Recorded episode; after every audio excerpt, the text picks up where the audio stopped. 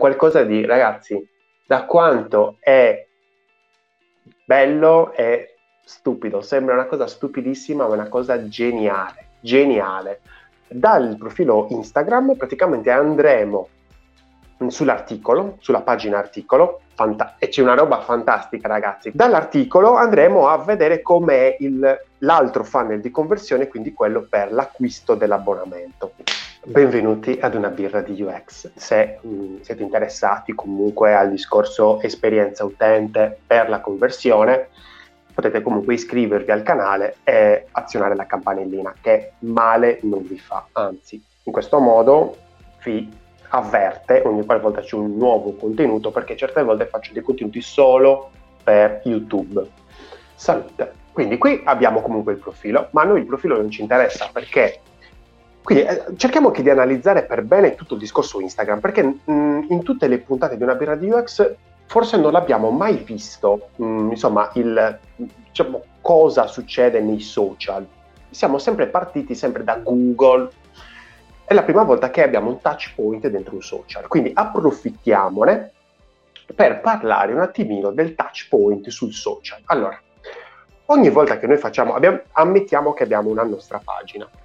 Se abbiamo una nostra pagina e facciamo dei post, ovviamente abbiamo una scelta. Possiamo o lavorare in maniera organica, ovviamente facciamo il post e lo lasciamo, oppure in maniera sponsorizzata, e quindi sponsorizziamo il post. Addirittura possiamo sponsorizzare dei post che non sono presenti nel nostro, diciamo, mh, mm, nella nostra storia, nel nostro profilo. Ma questa è un'altra storia. Quando noi andiamo a fare dei post normali, questi organici, chiamiamoli, eh, nel momento in cui li facciamo, quasi mai l'utente li vedrà dal nostro profilo, ma li vedrà dal suo newsfeed, quindi vedrà tutte le varie cose, i suoi amici, ehm, i suoi interessi e a un certo punto vedrà il nostro post. Questo è il gioco. Poi, magari potrebbe anche non vederlo, però noi ovviamente dobbiamo ragionare come se fosse un touch point e quindi lo vede. Lo vede, quindi non vedrà tutto questo mosaico. Cioè, raramente un utente entra nel nostro profilo e guarda il nostro insomma, mosaico di immagini di post. Siamo su Instagram ma lo vedrà bello grande, un pochettino più grande, quindi una, diciamo così, mettiamola così. E praticamente lo vedrà in questo modo qua. Poi ne vedrà un altro, poi ne vedrà un altro, non dello stesso ovviamente profilo, di altri profili.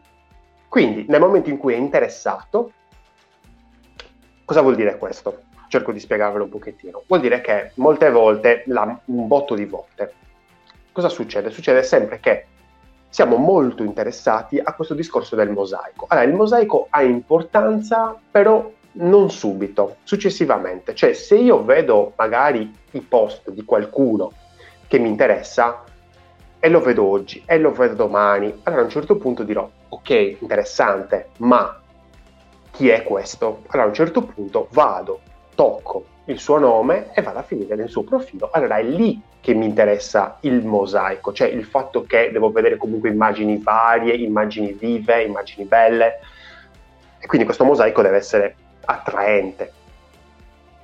Solo lì, perché tutto, nel momento in cui io faccio il segui con questa persona, con questo profilo, raramente tornerò nel suo profilo, se proprio mi interessa, mi interessa tantissimo, ma se no, appunto, questi post li vedrò nel mio newsfeed. Quando li vedo nel mio newsfeed, guardiamo quello per esempio di The Economist, li vedo in questo modo, semplici. Cosa succede? Però cosa fa The Economist? Praticamente mette, guardiamo questo qui, che è più interessante, eccolo qua. Cosa fa? Allora, praticamente nei commenti mette, vedete come divide bene comunque in paragrafi in modo tale da fare il crunching. Allora, questa cosa qua ne abbiamo parlato sempre, però magari ripeterlo non fa mai male, anche perché magari potresti non ricordartelo cos'è il crunching, quindi io te lo ripeto. Magari è la prima cosa, la prima live che vedi, quindi magari potrebbe anche, potresti anche non sapere nulla cos'è questo crunching. Il crunching è una tecnica, una tecnica per portare le persone a leggere in cosa consiste? Allora, consiste in tante cose. Il crunching è un, una tecnica che può essere utilizzata in diverse discipline, nell'architettura dell'informazione, nel copy. Questo, in questo caso siamo nel copy, quindi nella scrittura. Qua l'informazione, quindi tutto il testo bello grande, non è stato messo tutto insieme, ma è stato diviso in paragrafi, quindi hanno messo semplicemente un po' di spazio, un invio, e praticamente hanno diviso l'informazione. Cosa succede a livello percettivo quando io ho questi, diciamo, ehm, queste isole di testo? Che sono più agevolato, sono più preso dal leggerlo, sono più... Eh, sono agevolato nella lettura. Perché? Perché non è un muro di testo, ma sono sempre quattro righe, tre righe, tre righe, tre righe, sono poche. Quindi l'effort che mi si richiede, lo sforzo che mi si richiede è poco e quindi sono più agevolato a leggerlo. Quindi qua loro scrivono un po' di cosette, rimpolpano un pochettino la informazione e a un certo punto, alla fine, ovviamente, ti dicono click on the link on our bio. Quindi se ti vuoi leggere di più, questo è un settimanale ovviamente inglese, quindi nel senso ovviamente, però interessante quello che fa. Se vuoi leggere di più, clicca nel link nella nostra bio. Ok, andiamoci. Facciamo finta che questo articolo ci interessi. Io ritorno nel profilo e vado qui. Guardate qui cosa hanno fatto. Qui il link in bio, cioè non è solo un link, c'è proprio link. Punto, anzi linkin.bio slash The Economist. E voi direte, vabbè, questo è un servizio di Later. E chi è Later? Later è lui. È un servizio praticamente che ti dà questo, diciamo, mh, mm, dominio, ok? Quindi io se volessi fare per esempio su, essere su Instagram, cosa faccio? Vado su Later, che non mi paga, non me ne frega nulla, però è interessante questa cosa, perché vai lì e per il momento è gratis, poi magari ci avrà dei, dei piani a pagamento, quello che volete, però ho questo link, questo, eh, questo dominio molto interessante che è linkin.bio che è figo, perché comunque quando dici eh, se ti interessa, link in bio, eccolo qua, link in bio, ce l'hai subito, non devi star lì. È, come potrebbe dire qualcuno, a prova di boomer.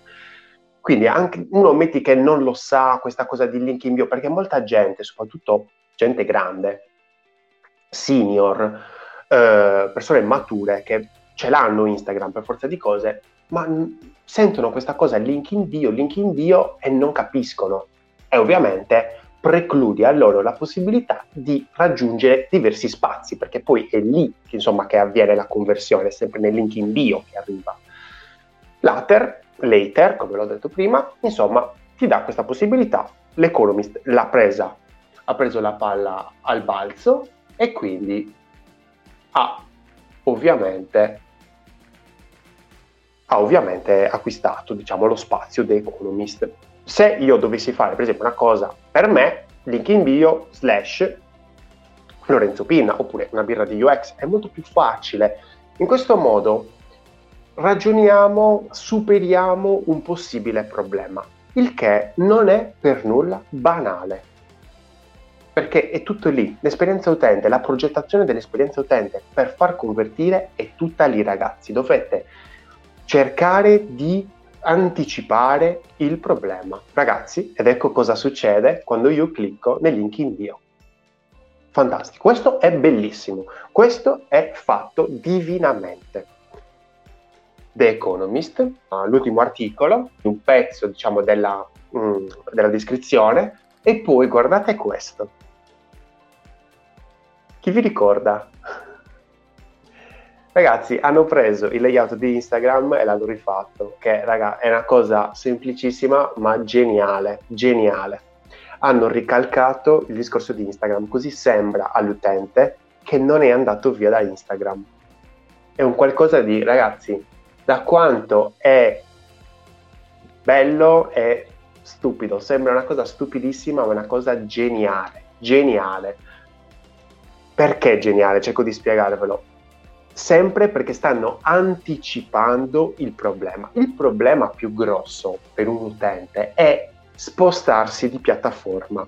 Quindi se io sono su un social, in questo caso Instagram, nel momento in cui io andrò, cliccherò, toccherò un qualche link e accederò a un tipo di pagina, diciamo diversa a livello percettivo da quello in cui ero prima, devo fare uno sforzo, necessariamente, eh, necessariamente devo fare uno sforzo cognitivo per processare, scansionare quel nuovo layout, capirlo e ovviamente, diciamo, navigarlo.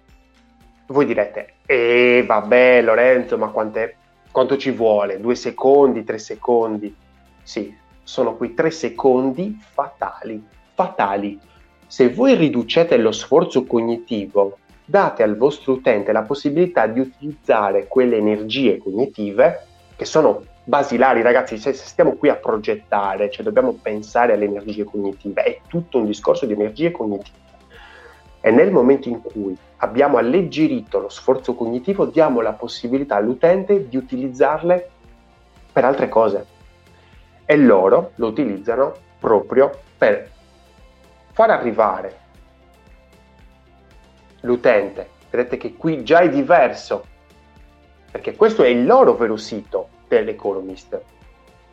Quello di prima no, era una specie di parte in cui io ah, voglio un attimino che tu non arrivi, non, non, non butti subito tutte le tue energie cognitive.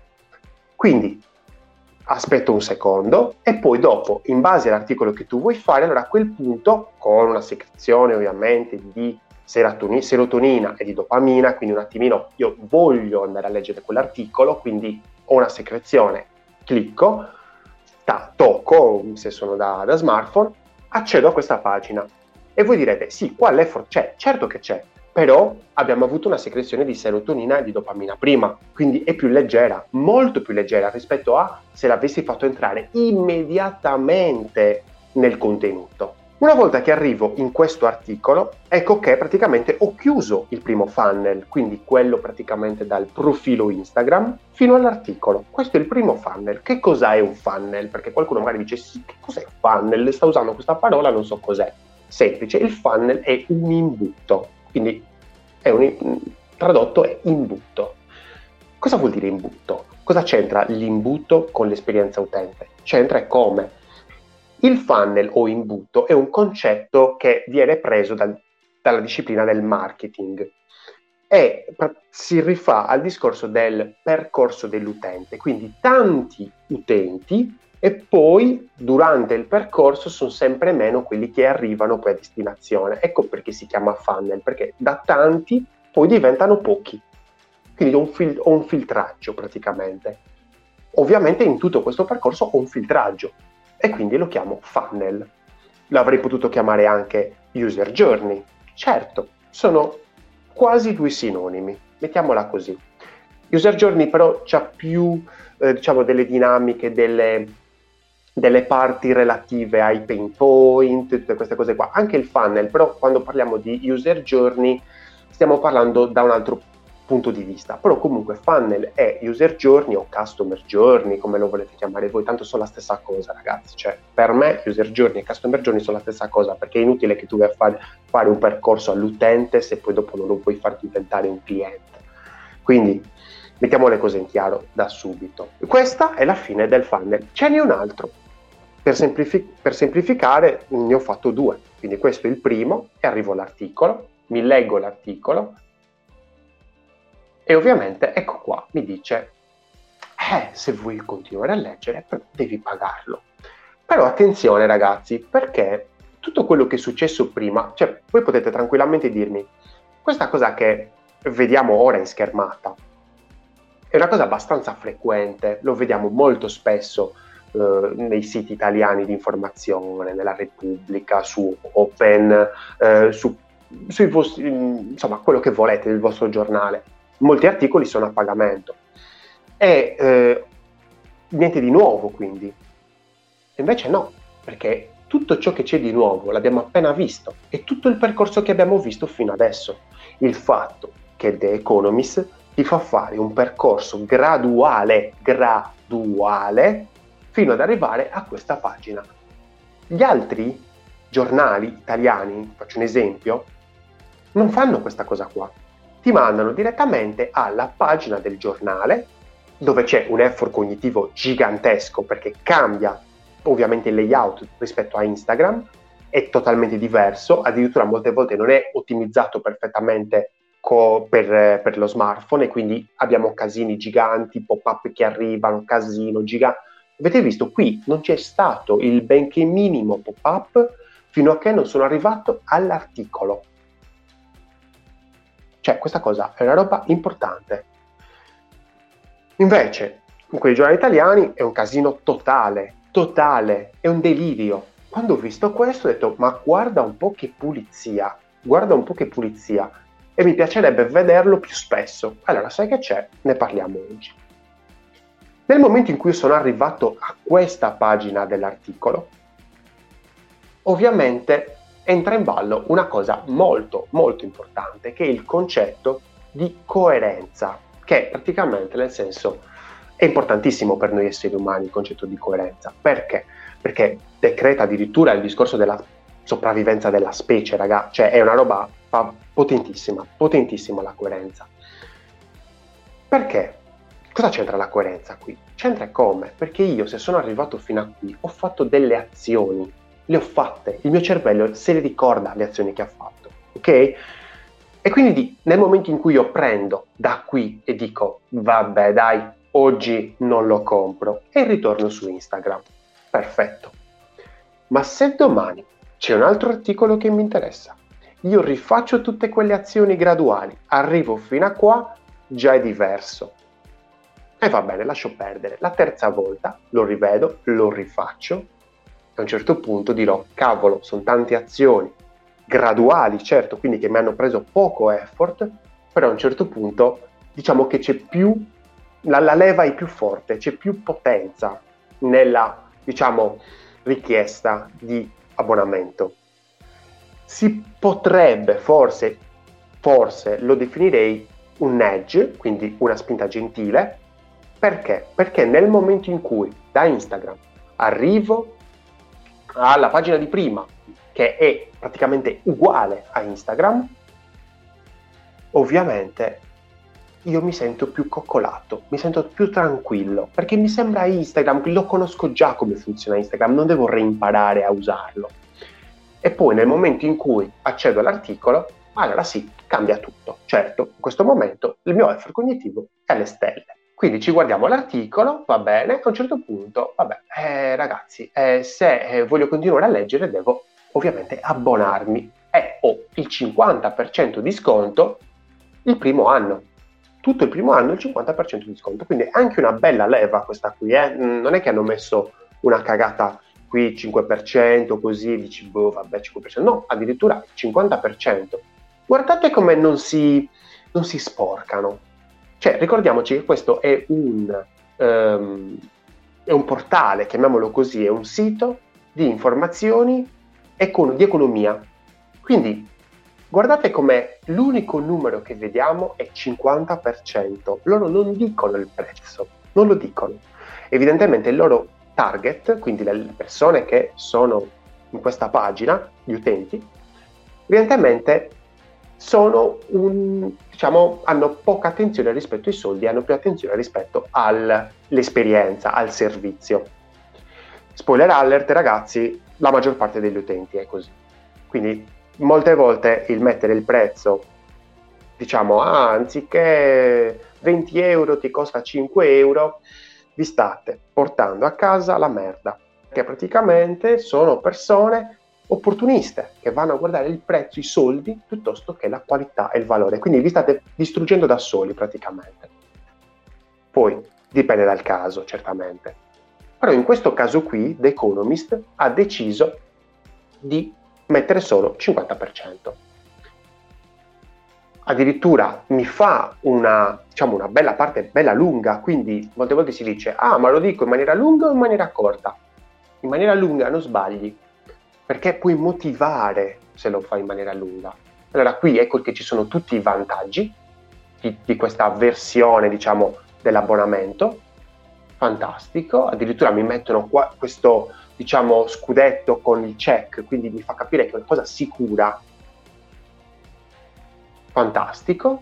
Infatti mi dicono continua a leggere questo articolo, registrati con la tua email.